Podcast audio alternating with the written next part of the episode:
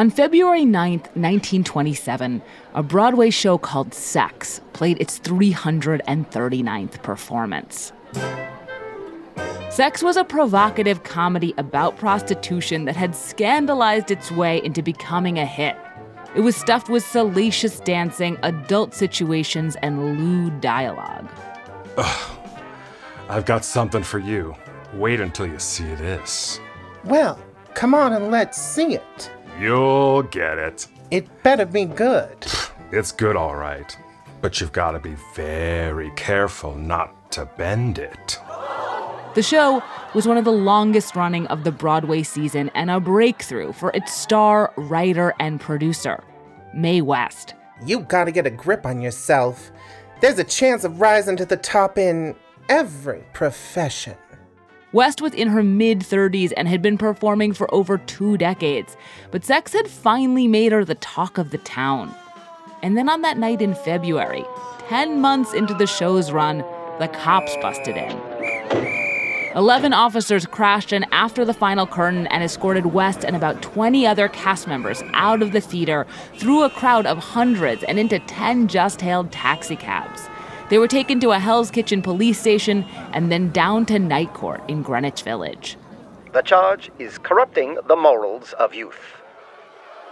West spent the night in jail right next to the courthouse, which was a zoo with onlookers, journalists, and photographers trying to get a glimpse of the actress who would make front pages across the city for months as sex went on trial.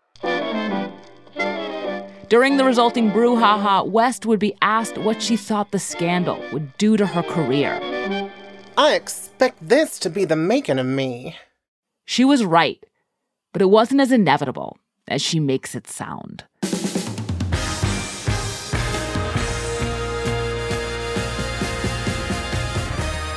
In the early 1930s, Mae West's dirty talk and hip swiveling walk her quick wit and slow delivery, her sexual bravado and horny zingers, her boldness, her campiness made her one of the biggest movie stars in America. But before West hit the big screen, she was in the bright lights of Broadway and the flashbulbs of the tabloids when she was prosecuted for staging not one, but two scandalous plays. In this episode, with the help of play scripts, court documents, and old newspaper clippings, we're going to look at this period. It's the one in which West honed the persona that would make her last, and that all these years later still offers a kind of blueprint on how to survive a scandal and maybe even come out ahead. So, today on Decoder Ring, how did Mae West become herself?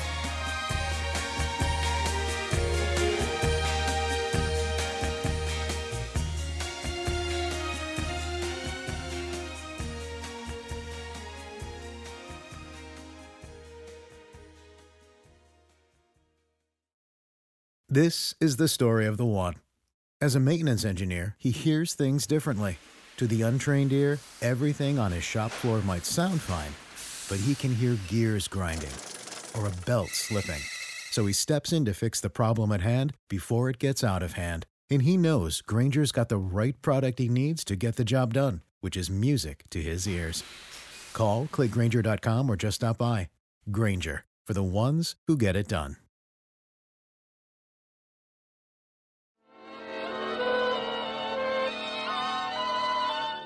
Mae West was born in 1893. I believe that everyone in life should have a mission. Making people happy is the height of my ambition. But 130 years later, she's one of those celebrities you know, even if you don't know that you do, because she's just a part of the cultural firmament.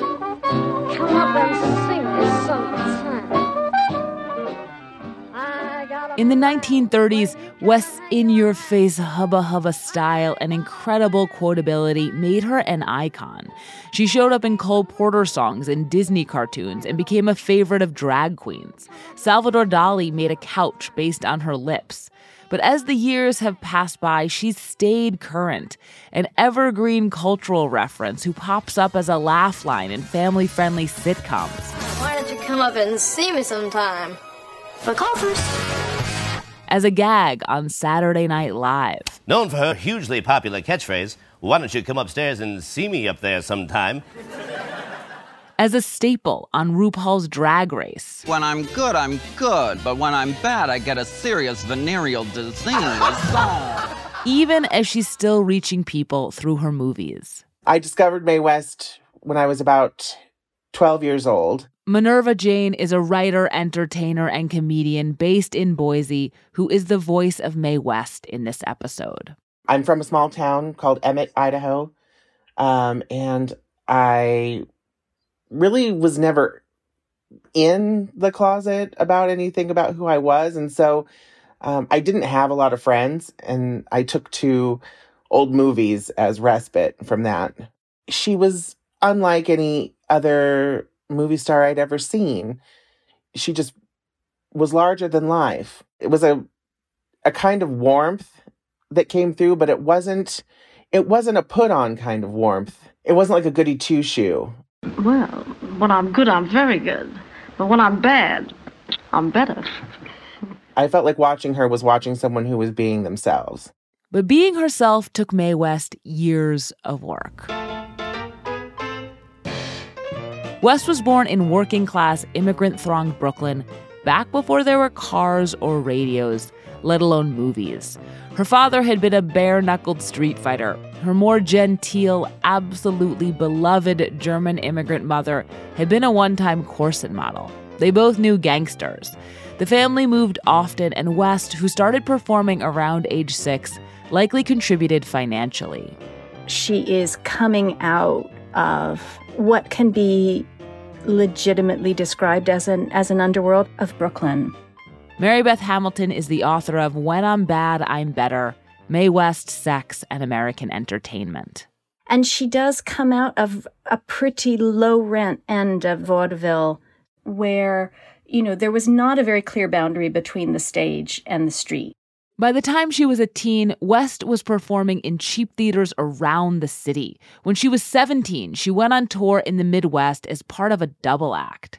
West was already sexually active. Her lasciviousness is not some put on. She liked sex and she had it.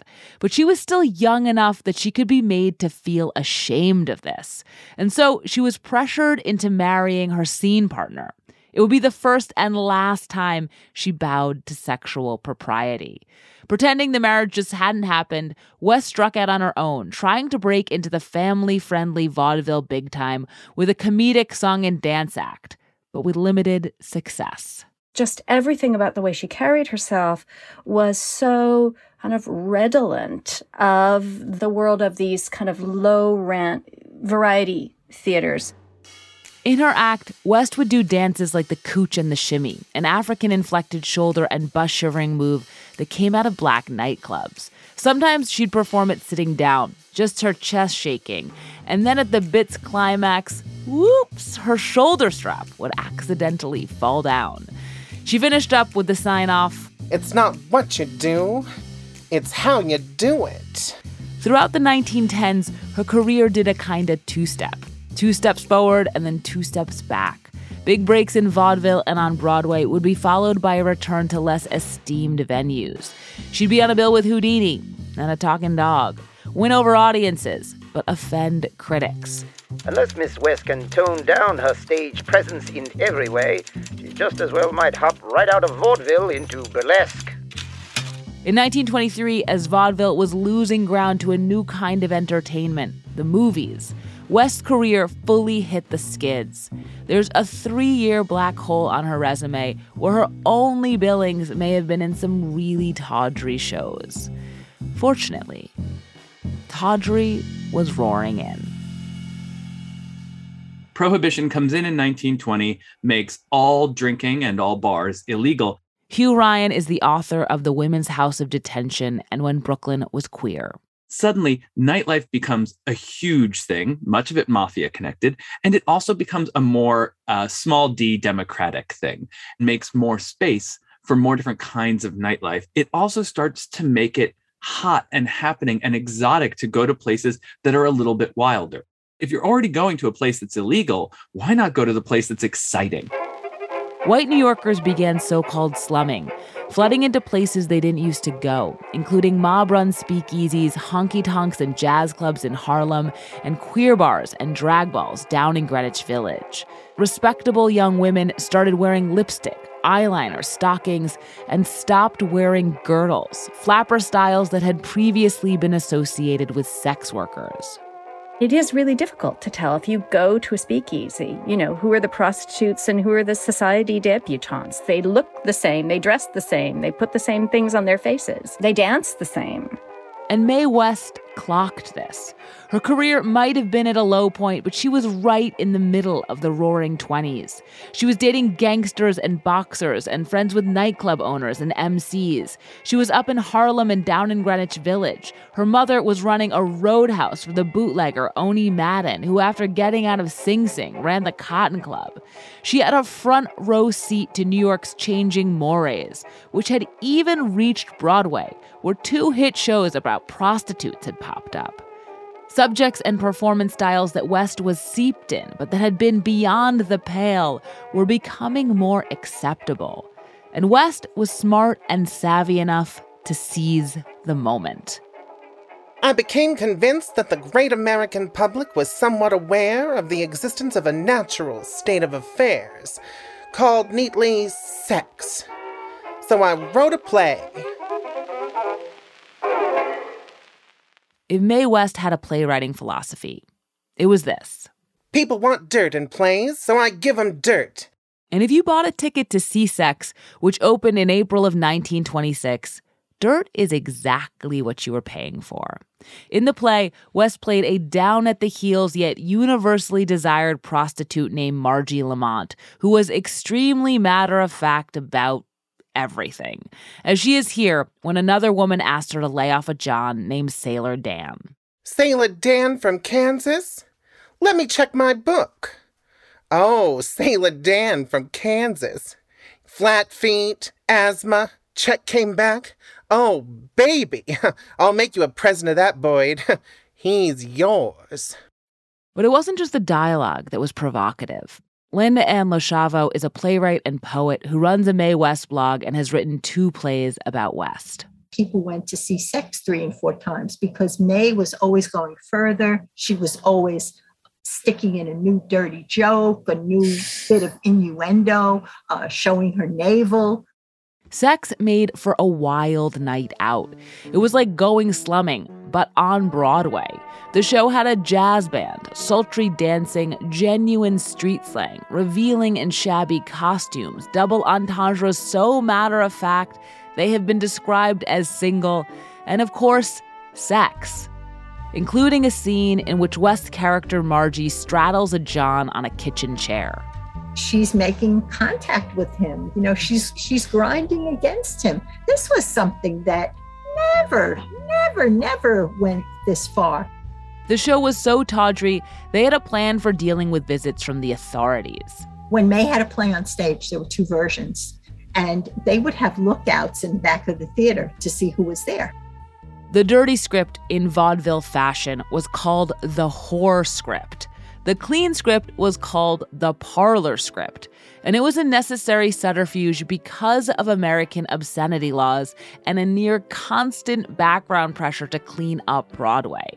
If cops looked to be in the crowd, the cast would put on the tamer version of the show. Critics, too, were often shown the parlor script, but even it was too much for them. Mary Beth Hamilton. It's absolutely excoriated with reviews that kind of go beyond a normal bad review. An offensive play, monstrosity plucked from garbage can, destined to sewer. It was also described as having a dark brown quality, and West was referred to as the Babe Ruth of stage prosties. This is not the glamorous Mae West we're used to. She's kind of slovenly, really. A couple of them suggest that she's actually kind of getting off on her performance. But if critics were aghast, audiences were not. Society folks, city officials, police officers, young women started flocking to sex exactly because it was so inappropriate, so naughty, so bad. What they were not coming for, particularly, was the story. But the show does have one. The play was written by West under the name Jane Mast with the ghostwriter Adeline Leitzbach. And at its most bare bones, it's as much about class as it is about sex. The through line involves a society dame who, in the first act, out to do a little slumming herself, gets drugged by Margie's pimp and is left for dead. Margie revives her, only for the woman to try to sell Margie out to the cops. In the second act, set in Trinidad, where Margie has followed the British fleet, a young rich kid falls for her. When he takes her home to Connecticut, what do you know? That society dame turns out to be his mother, who is horrified. Margie lets her have it. Say, you've got a knife putting yourself on a pedestal above me. The things I've done, I had to do for a living. And I'll bet without this beautiful home, without money, and without any restrictions, you'd be worse than I've ever been. If you read Sex, you realize it's a very angry play. And that's the real Mae West, the angry Mae West. The humor comes afterwards. The Mae West of sex was coming off two decades of having her face pressed to the glass of success. Years of people telling her she was too vulgar, too unrefined, too much. She was funny. She was brash. She would go there. But she was also pissed off. And that means she didn't really sound like Mae West yet. Our own sense of who she is and who she was is so strongly embedded that I think even if you read the script, of sex. You read it with an, a Mae West inflection, you know, that sort of ironic, sort of campy inflection. I don't think that's how she spoke. I don't get that impression at all. The, the, the lines don't really lend themselves to that. West's future movie star persona is so potent, it almost makes her a time traveler. It's easy to imagine just about any line delivered with her trademark campy gusto, like her kiss off to the society dame. The only difference between us is that you could afford to give it away. But even the lines that lend themselves to that might have sounded different. They might have been more raw, angrier, works in progress. The only difference between us is that you could afford to give it away. West was on her way but she wasn't Mae West yet. Her next play would get her closer.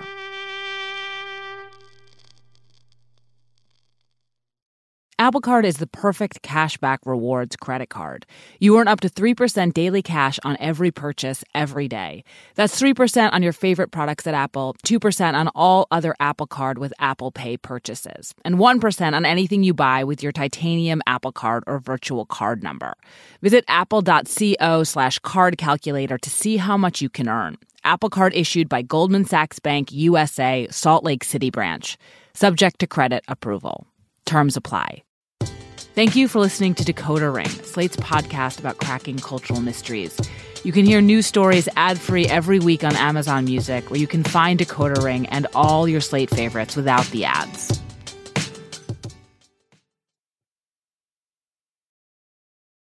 Six months after Sex opened, a serious drama about lesbianism called The Captive debuted on Broadway to rave reviews.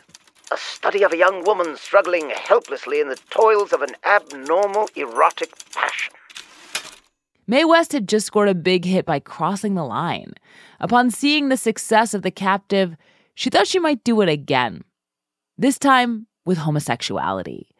Male and female impersonators, as they were then known, had been a popular vaudeville staple for years, and some of its biggest stars. But West was looking to bring something a little more underground uptown.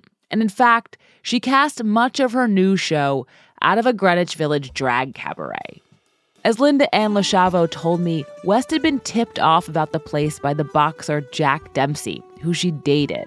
It was on West 9th Street, a block from the courthouse and jail, where West would later spend the night. And by day, it was just an Italian restaurant. One night, she went with her manager, scrawled a casting call on a waiter's pad, and the next evening, 50 queer people showed up for auditions at the theater where sex was playing. She cast much of the show out of this group and started holding highly improvisational rehearsals late at night after she'd finished appearing in Sex.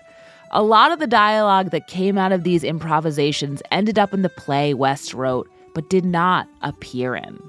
It's called The Drag. It's nominally a tragic melodrama about a closeted married man, his miserable wife, and his distraught ex lover that is surprisingly respectful of gay love.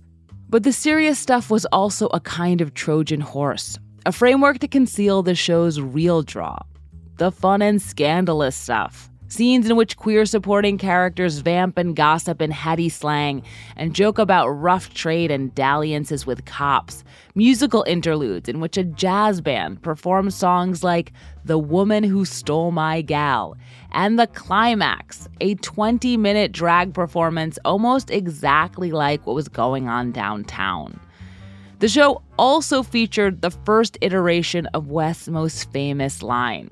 It might have come from one of the actors or it's thought to show the influence of the famous female impersonator Bert Savoy, who had turned the innocuous you must come over into a suggestive catchphrase. In the drag, the line in question is delivered by a queer character named Winnie. So glad to have you meet me. Come up sometime and I'll bake you a pan of biscuits. West and her team were nothing if not a bold and provocative bunch. Their production company was called the Morals Producing Company. They had named a show Sex and would advertise it like this Warning If you cannot stand excitement, see your doctor before visiting Mae West in Sex. But if they thought the drag was going to go over like sex, they were radically underestimating homophobia. The drag was not only about gay themes and topics. It featured gay men playing gay men at a time when New York State had just criminalized homosexuality and queer people could not even be part of the actors union. As the drag began to play out of town in Connecticut and then New Jersey, audiences seemed as titillated and entertained as West thought they would be. But organizations already aghast at Broadway's wobbly morality ratcheted up the pressure on City Hall. Meanwhile, Broadway producers and theater owners, in a panic that the drag would bring down all of Broadway, pushed to stop it too. On February 9, 1927, Variety reported there had been a special showing of the drag in Manhattan for city officials and doctors it was hoped might endorse the play for its educational value. That very night, desperate to stop the drag from opening in the city, the law trained its eye on the only Mae West show playing in its jurisdiction. Ten months into its run, Sex finally ran afoul of the law. And so did two other plays. Linda Ann Loschiavo. You know, City Hall had to say, we really want to arrest Mae West but we can't make it look like we're just coming down on Mae West. So let's grab three plays on the same night. The trial of Mae West and her co defendants began in late March of 1927, about six weeks after the initial arrests. In the interim, the drag had been successfully kept from opening in the city, and sex had eventually closed too. But with a large downtown courthouse as her stage, West was starring in a new show, one that would prove to be good theater, wildly hyped by the press, with two leading characters of its own. The first was the prosecutor, Assistant District Attorney James G. Wallace. Sex was not intended to paint a moral lesson. It was intended to sell vileness. The second was the defense lawyer. There were actually four of them, some with underworld ties, but for the sake of clarity, we've condensed them into one. We are going to call prominent people who saw our play. Uh, why, there were 700 policemen who saw sex in the 11 months it ran. For just about a week, the two sides faced off in a packed courthouse as West, who had been instructed not to testify, looked on while demurely dressed in cloche hats, fur coats, and black silk. Also in attendance and hanging on every word were scores of newspapermen filing dispatches about the proceedings to papers across the city and the country. Dispatches that are where all this dialogue comes from. I, I wouldn't object to my child actually going to see it. It, it. it shows that even degraded women have a spark of decency, which, if appealed to, may rescue them from their way of life. The trial had comedy, like during the testimony of the prosecution's star witness. Police Sergeant Patrick Keneally had seen the ribald version of sex three times while taking notes in the dark. After talking the jury through every salacious moment in the play, he was cheekily cross examined by the defense. Miss West moved her navel uh, up and down and from right to left. Did you actually see her navel? Uh, no, but I, I saw something in her middle that moved from east to west. Would you demonstrate? And then there was more comedy and tension, as when the defense argued that for all of sex's tawdry moments, it conveyed a larger moral lesson. Just like Hamlet, A Tale of Two Cities, and the Bible, selections of which were read to the jury. I read to you from Solomon 7, verses 4 to 7. The district attorney disagreed with this comparison and instead compared the show to a brothel. We have cleaned up the red light district of New York. It's pretty clean town now. But we got the red lights on the stage. The climax was simultaneously thrilling and screwball.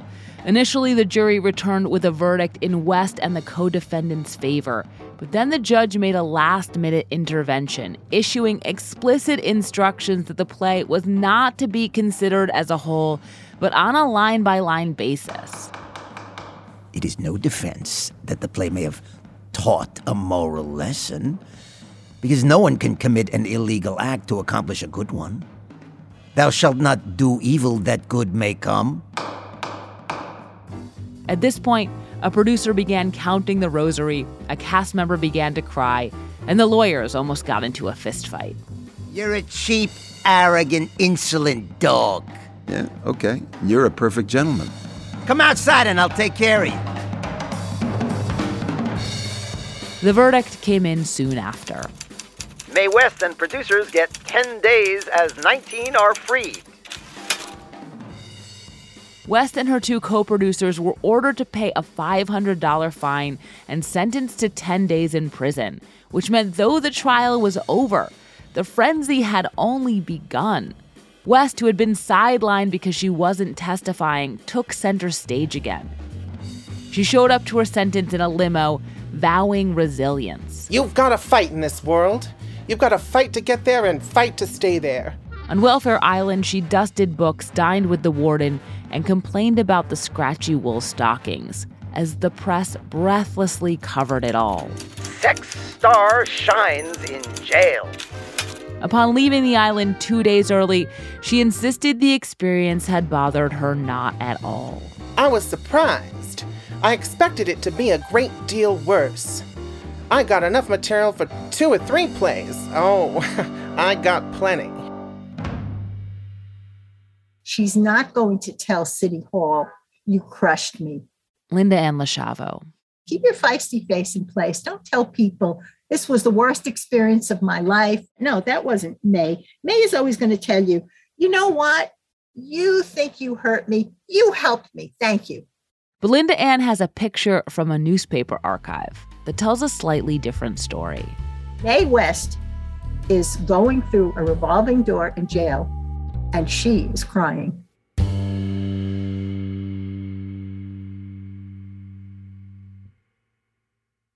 This episode is brought to you by Progressive Insurance. Hey, listeners, whether you love true crime or comedies, celebrity interviews, news, or even motivational speakers, you call the shots on what's in your podcast queue, right?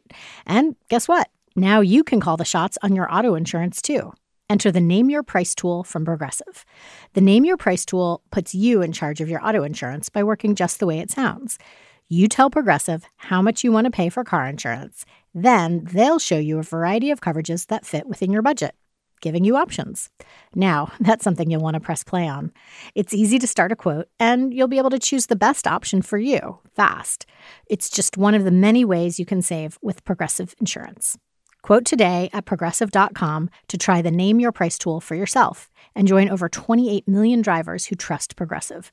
Progressive Casualty Insurance Company and Affiliates. Price and coverage match limited by state law. My name is John Cullen, and I want to tell you a story. It's a story about a scandal, broken relationships, gossip, rumors, money, corporate rivalry, and curling.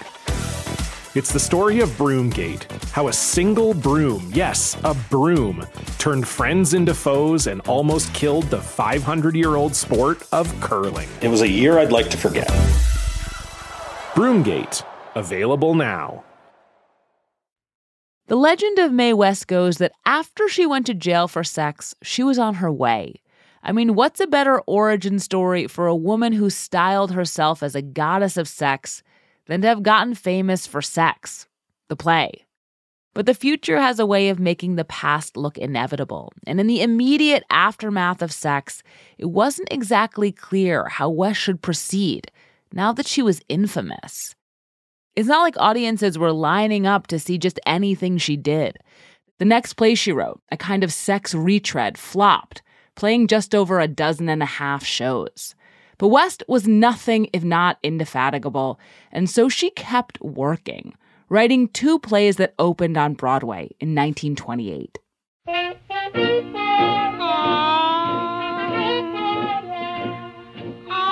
In it, West played the titular Lil, another prostitute who, like Sex's Margie Lamont, is street smart but good hearted, sexually voracious and adored by all men, uncowed, unpunished, and startlingly blunt. But unlike Margie, Lil is no low class floozy. She's a diamond festooned, cartoonishly desirable madam of an 1890s pleasure house. A guy what takes his time, I'll go for any time. I'm a fast moving gal, I'd like some slow. Gone are the contemporary dresses West wore in sex that did nothing for her, and in are the period glamour puss costumes. But it wasn't just the costumes that had changed. Mary Beth Hamilton. The real difference is her delivery. Every line was laced with innuendo. Every word was laced with a sense that there was a double meaning. And this difference might spring from the other play West was working on The Pleasure Man, an overhaul of the drag. For The Pleasure Man, West removed the drag's whole framing story about a gay man and his wife and his former lover, and instead moved the action behind the scenes of a vaudeville show. But the drag ball remained, as did the numerous queer characters and actors who West was working with, collaborating with, hanging out with, and directing, as she also developed Diamond Lil. She's learning from them. I mean, it, the, the parallels are too notable. Whether she knew she was doing it or not, she's imbibing something of a camp style. West had been adjacent to and marinating in camp for years, but maybe she fully embraced it now because now is when she needed it.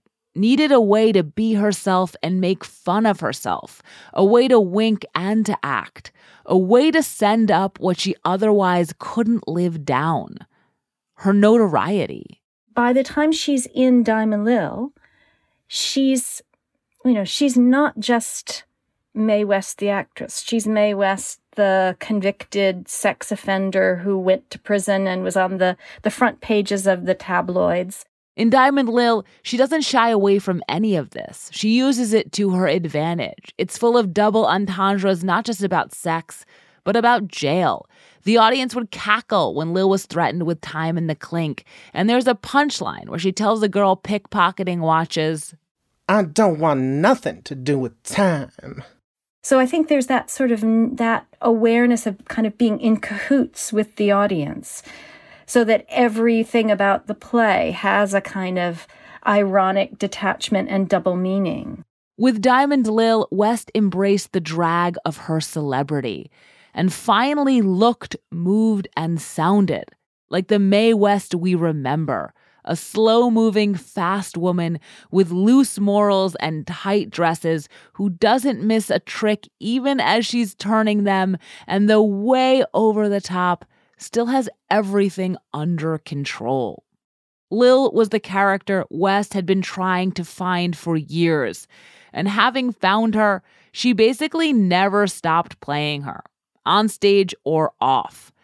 Lil even gets the most famous Mae West line of all. I always did like a man in a uniform, and that one fits you grand. Why don't you come up sometime, see me? I'm home every evening. And this new Mae West, ironic, distant, cool, not angry, bringing everybody along. She goes over like gangbusters. Diamond Lil, the play, also features sex scenes, provocative dancing, and a whole subplot about sex trafficking. But it was a hit with audiences and critics. She is a good actress, Miss West. This new widespread popularity probably helped her when she was arrested again, this time for The Pleasure Man.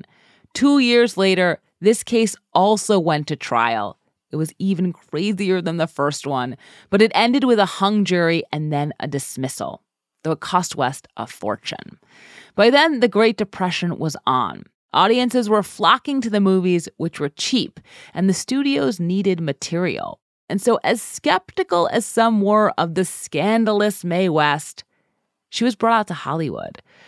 Her first supporting role was in the movie Night After Night, for which she rewrote all of her lines and, in the words of one of her co stars, stole everything but the camera. Oh, honey, how's business? Fine. You been insulted lately? Goodness, what beautiful diamonds. Goodness had nothing to do with it, dearie. The next year, in 1933, when West was 40 years old, but pretending she was younger, she starred in She Done Him Wrong, a 66 minute adaptation of Diamond Lil that co starred Cary Grant, who West discovered. Haven't you ever met a man that can make you happy? Sure. Lots of times. It was a huge hit for Paramount, nominated for an Academy Award, and it made West a movie star. And even after everything that had happened to her, that's still the only reason most of us know who she is. West's history with the authorities and her time in jail always hovered in the background of her fame, mentioned in just about every article about her, and sometimes her dialogue, too. Young lady, are you trying to show contempt for this court? No, I'm doing my best to hide it. For the rest of her life, she never stopped being asked about sex. Here's Dick Cavett doing it in 1976, 50 years after the play had opened. You once did a play with a very simple title. You know the one I mean? Sex? That's the one. No one it's ever. not so simple. By the time of that interview, West had long since settled into being an even higher camp version of herself. Her movie career had in some ways been brief. After two hit films, the authorities came for her again, this time in the form of the movie's Hays Code, which neutered and neutralized West's films, and they had all but petered out by the end of the 1930s. But if West's movie career was truncated, her influence has not been. By the 1950s, as censorship began loosening its hold, other actors began following in her suggestive footprints, and they haven't stopped since.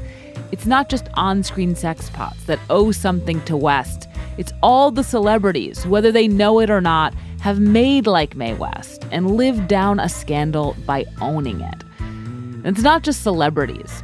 Minerva Jane learned about West's sex trial as a tween when she was watching and reading everything she could about West.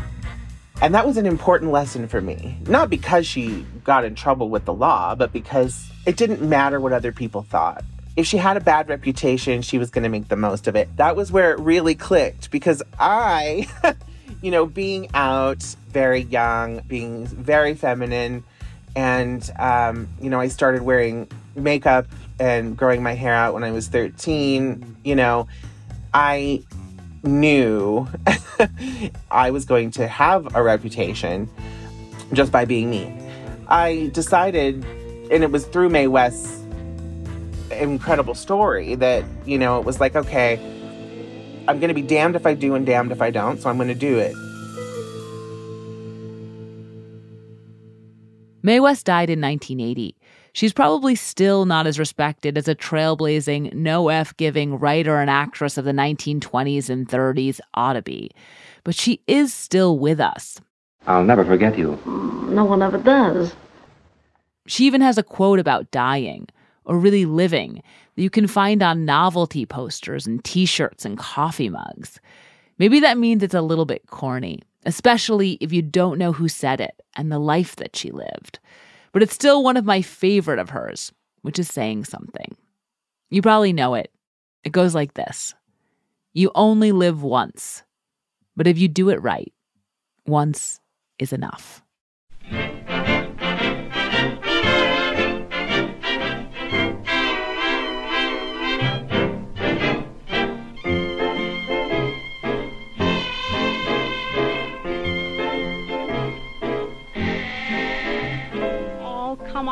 Me cling on to you like a vine.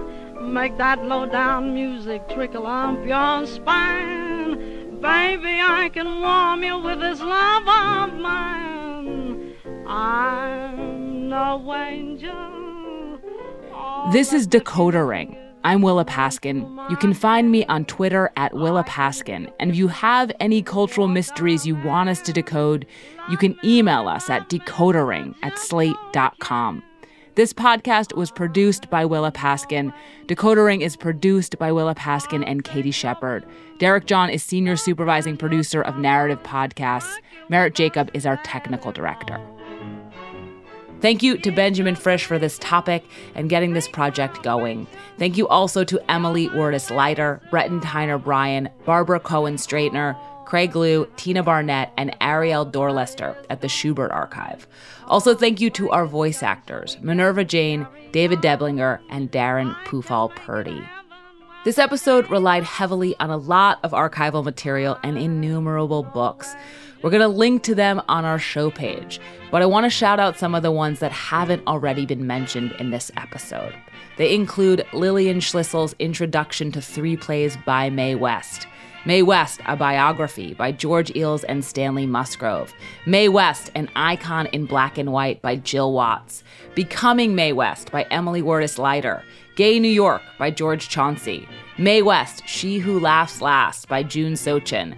Goodness Has Nothing to Do with It by Mae West. And Linda Ann Loschiavo's play Courting Mae West and her blog, which you can find at maewest.blogspot.com. You also heard part of a few Mae West songs, including I'm No Angel and I Like a Guy What Takes His Time. If you haven't yet, please subscribe and rate our feed in Apple Podcasts or wherever you get your podcasts. And even better, tell your friends. If you're a fan of the show, I'd love for you to sign up for Slate Plus. Slate Plus members get to listen to Decoder Ring without any ads, and they get to hear a special behind the scenes episode with me at the end of the season, which means you'll be able to hear that episode next week. Their support is also crucial to our work. If you sign up now, you can get the first three months of your membership for only $15. So please go to slate.com slash decoder plus to join Slate Plus today. That's it for this run of episodes. We'll be back with two more in early October and then a whole bunch more starting in November. Until then, be well. Let me have you now before the night is gone. Come on, flag this joint so we can carry on. I can make it happen where the shades are drawn. I